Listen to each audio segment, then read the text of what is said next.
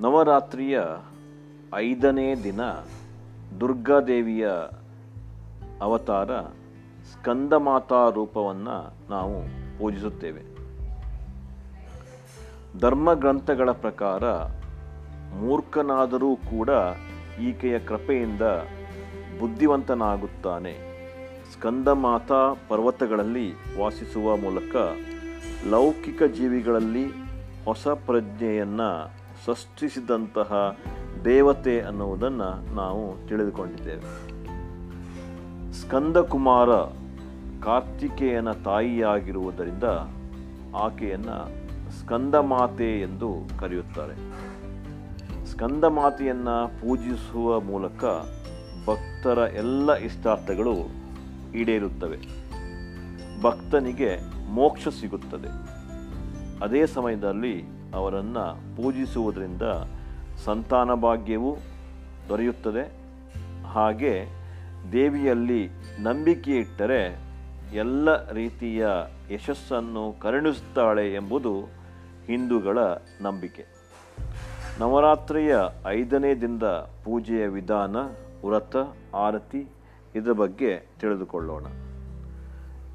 ನವರಾತ್ರಿಯ ಐದನೇ ದಿನ ಮೊದಲು ಸ್ನಾನ ಮಾಡಿ ಮತ್ತು ಸ್ವಚ್ಛವಾದ ಬಟ್ಟೆಗಳನ್ನು ಧರಿಸಿ ದೇವಸ್ಥಾನದಲ್ಲಿ ಅಥವಾ ಮನೆಯ ಪೂಜಾ ಸ್ಥಳದಲ್ಲಿ ಸ್ಕಂದಮಾತೆಯ ಚಿತ್ರ ಅಥವಾ ಪ್ರತಿಮೆಯನ್ನು ಸ್ಥಾಪಿಸಿ ಗಂಗಾಜಲದಿಂದ ಶುದ್ಧೀಕರಿಸಿ ಒಂದು ಕಲಶದಲ್ಲಿ ನೀರನ್ನು ತೆಗೆದುಕೊಂಡು ಅದರಲ್ಲಿ ಕೆಲವು ನಾಣ್ಯಗಳನ್ನು ಹಾಕಿ ಅದನ್ನು ಪೀಠದಲ್ಲಿ ಇರಿಸಿ ಪೂಜೆಯ ಪ್ರತಿಜ್ಞೆಯನ್ನು ತೆಗೆದುಕೊಳ್ಳಬೇಕು.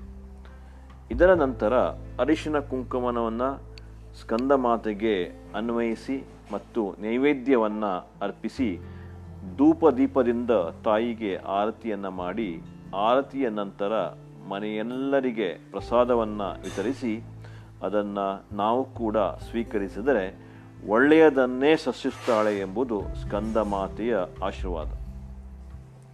ಸ್ಕಂದಮಾತೆಯು ಬಿಳಿ ಬಣ್ಣವನ್ನು ಇಷ್ಟಪಡುತ್ತಾರೆ. ಆದ್ದರಿಂದ ಬಿಳಿ ಬಟ್ಟೆಗಳನ್ನು ಧರಿಸುವ ಮೂಲಕ ತಾಯಿಗೆ ಬಾಳೆಹಣ್ಣನ್ನು ಅರ್ಪಿಸಿ ಇದನ್ನು ಮಾಡಿದರೆ ಉತ್ತಮ ಆರೋಗ್ಯ ಆಶೀರ್ವದಿಸುತ್ತಾಳೆ ಎಂಬುದು ನಮ್ಮೆಲ್ಲರ ನಂಬಿಕೆ.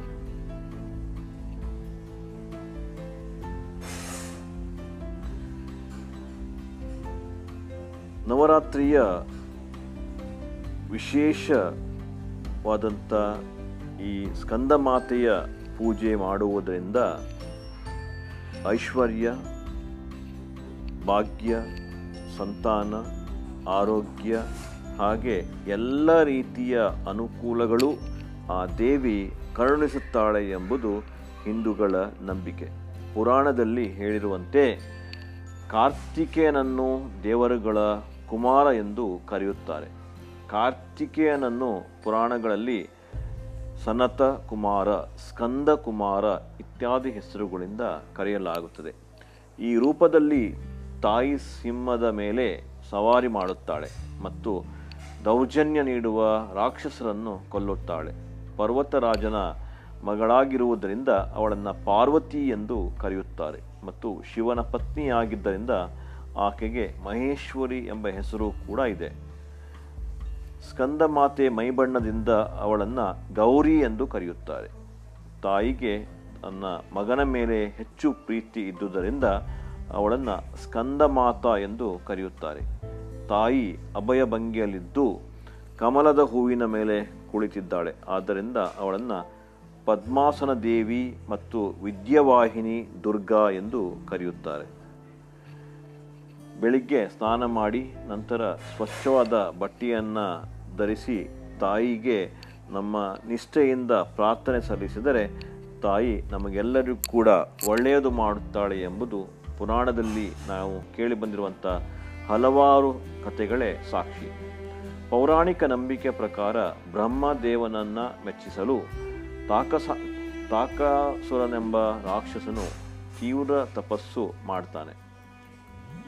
ಅವನ ಕಟ್ ಕಠೋರತೆಯಿಂದ ಸಂತೋಷಗೊಂಡಂಥ ಬ್ರಹ್ಮನು ತಾರಕಾಸುರನಿಗೆ ಅಮರತ್ವದ ವರವನ್ನು ನೀಡ್ತಾನೆ. ಇದರ ಹೊರತಾಗಿಯೂ ಬ್ರಹ್ಮ ತಾರಕಾಸುರನಿಗೆ ಜನ್ಮ ಪಡೆದವನು ಸಾಯಲೇಬೇಕಾಗುತ್ತದೆ ಎಂದು ವಿವರಿಸುತ್ತಾನೆ ಇದರ ಮೇಲೆ ತಾರಕಾಸುರನು ಶಿವನ ಮಗನ ಕೈಯಲ್ಲಿ ಸಾವಿನ ವರವನ್ನು ಕೇಳಿದನು. ಏಕೆಂದರೆ ಶಿವನು ಎಂದಿಗೂ ಮದುವೆಯಾಗುವುದಿಲ್ಲ ಮತ್ತು ಅವನು ಅಂದುಕೊಂಡಂತೆ ಅವನು ಮದುವೆಯಾದರೆ ಅವನಿಗೆ ಮಗನು ಜನಿಸುವುದಿಲ್ಲ ಎಂದು ಭಾವಿಸುತ್ತಾನೆ. ವರವನ್ನು ಪಡೆದ ಮೇಲೆ ತಾರಕಾಸುರನು ಜನರನ್ನು ಹಿಂಸಿಸಲು ಪ್ರಾರಂಭಿಸಿ ಜನರು ಶಿವನ ಬಳಿಗೆ ಹೋಗಿ ತಾರಕಾಸುರನನ್ನು ಸಂಹಾರ ಮಾಡುವಂತೆ ಪ್ರಾರ್ಥಿಸ್ತಾರೆ ನಂತರ ಶಿವಪಾರ್ವತಿಯನ್ನ ವಿವಾಹವಾದರು ಮತ್ತು ಕಾರ್ತಿಕೇಯ ಜನನವಾಯಿತು. ಕಾರ್ತಿಕೇಯು ಬೆಳೆದಾಗ ಅವನು ರಾಕ್ಷಸ ತಾರಕಾಸುರನನ್ನು ಕೊಂದನು. ಈಕೆ ಸ್ಕಂದ ತಾಯಿಯಾದ್ದರಿಂದ ಕಾರ್ತಿಕೇಯ ಅವಳನ್ನು ಸ್ಕಂದ ಮಾತೆ ಎಂದು ಕರೆದನು. ತಾಯಿ ಸ್ಕಂದಮಾತೆಯನ್ನು ಪೂಜಿಸುವುದರಿಂದ ಮಕ್ಕಳ ಸಂತೋಷ ಮಾತ್ರವಲ್ಲದೆ ರೋಗದಿಂದ ಮುಕ್ತಿ ಆಶೀರ್ವಾದವನ್ನು ಪಡೆಯಬಹುದು. ಇಂತಹ ಸನ್ನಿವೇಶದಲ್ಲಿ ಮಗುವಿನ ಸಂತೋಷದ ಆಸೆಯಿಂದ ತಾಯಿ ಸ್ಕಂದಮಾತೆಯನ್ನು ಪೂಜಿಸಲು ಬಯಸುವಂಥ ವ್ಯಕ್ತಿಯು ಕೆಂಪು ಬಟ್ಟೆಯಲ್ಲಿ ಸಿಂಧೂರ, ಕೆಂಪು ಬಳೆ, ಕೆಂಪು ಬಿಂದಿ ಮತ್ತು ಸೇಬು ಮತ್ತು ಕೆಂಪು ಹೂವುಗಳನ್ನು ಮತ್ತು ಅಕ್ಕಿಯನ್ನು ಕಟ್ಟುವ ಮೂಲಕ ತಾಯಿ ಮಡಿಲನ್ನು ತುಂಬಬೇಕು ಎಂಬುವಂಥದ್ದು ನಾವು ನಮ್ಮ ಗ್ರಂಥಗಳಲ್ಲಿ ತಿಳಿದಿದ್ದಾಗಿದೆ. ಓಂ ದೇವಿ ಸ್ಕಂದಮಾತಾಯ ನಮಃ. ಓಂ ದೇವಿ ಸ್ಕಂದಮಾತಾಯೇ ನಮಃ. ಸಿಂಹ ಸತ್ಯಗತಂ ನಿತ್ಯಂ ಪದ್ಮಾಂಚಿತ ಖರದ್ವಾಯಿಯೇ ಶುಭದಾಸ್ತು ಸದಾ ದೇವಿ ಸ್ಕಂದಮಾತಾ ಯಶಸ್ವಿನಿ.